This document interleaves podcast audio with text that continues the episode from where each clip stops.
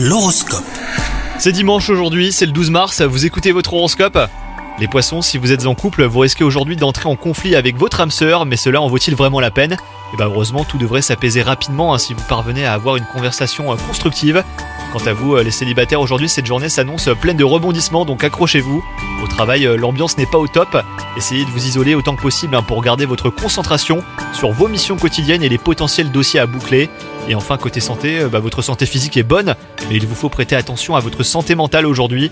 Vous avez tendance à garder beaucoup de choses pour vous, et cette négativité vous fait du mal. Donc euh, prenez euh, votre courage à deux mains et dites aux personnes concernées ce qui ne vous convient pas. Si vous n'arrivez pas à le verbaliser, vous pouvez au moins essayer de l'écrire, cela vous soulagera. Bonne journée à vous